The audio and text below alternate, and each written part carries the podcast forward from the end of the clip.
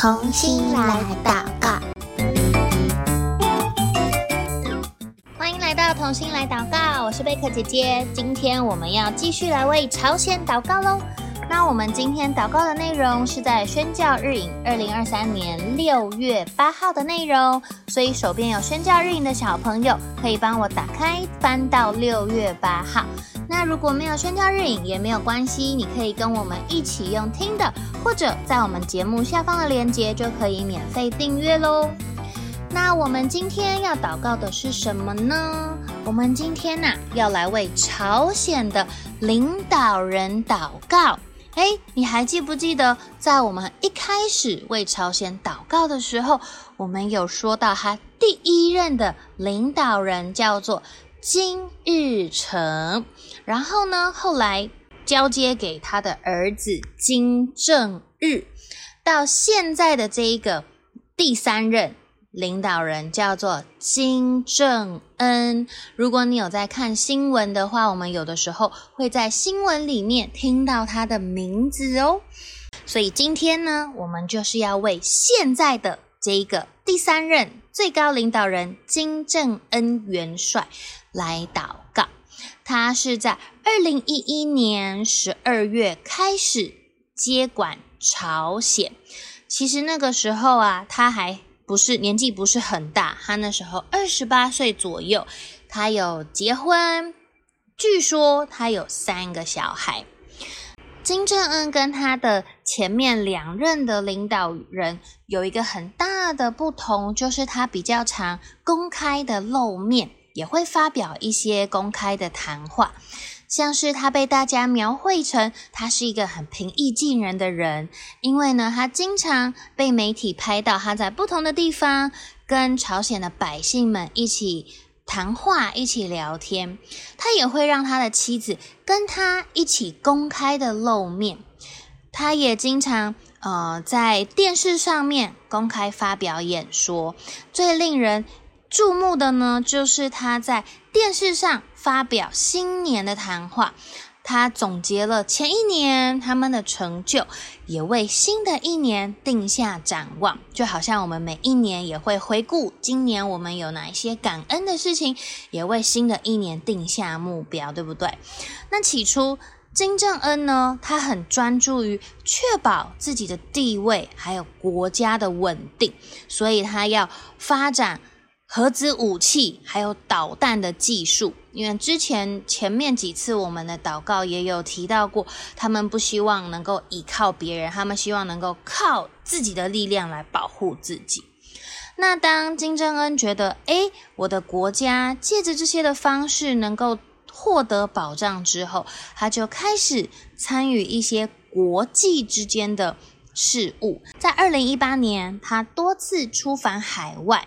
实现了他们长期以来的目标，就是要跟美国总统来开会。那他现在的愿望就是能够借着科学跟教育来改善朝鲜现在的经济状况。虽然金正恩还不认识主耶稣，在朝鲜福音也很难传开，但是不要忘记喽。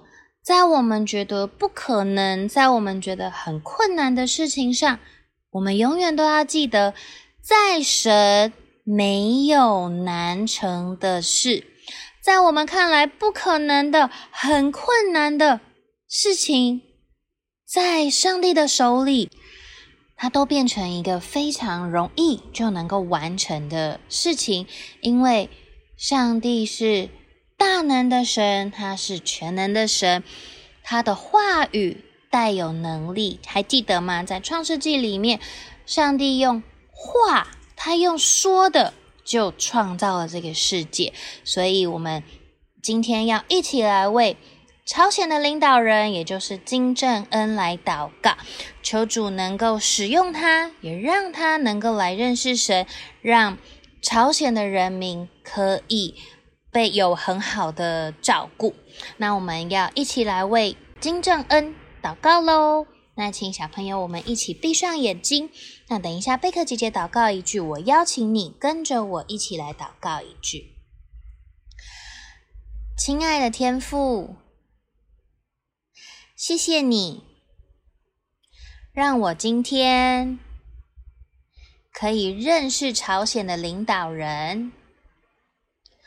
我们要为朝鲜领袖金正恩来祷告。我们相信他的心在耶和华手中，求主使他有智慧，做出有益于国家的决策。即使他还不认识你，求你使金正恩明白，敬畏耶和华是智慧的开端。你的道路高过我们的道路，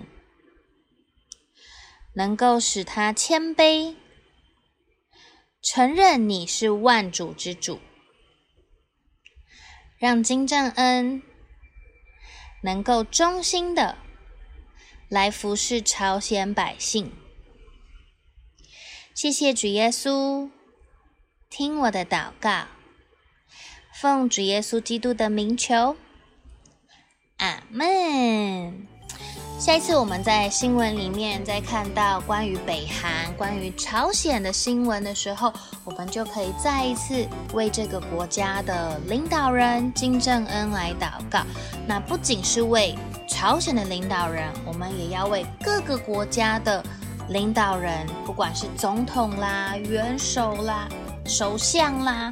我们都要来为他们祷告，让他们能够有从神而来的智慧来领导这个国家，也让他们能够认识主耶稣，让上帝能够成为他们生命的主宰。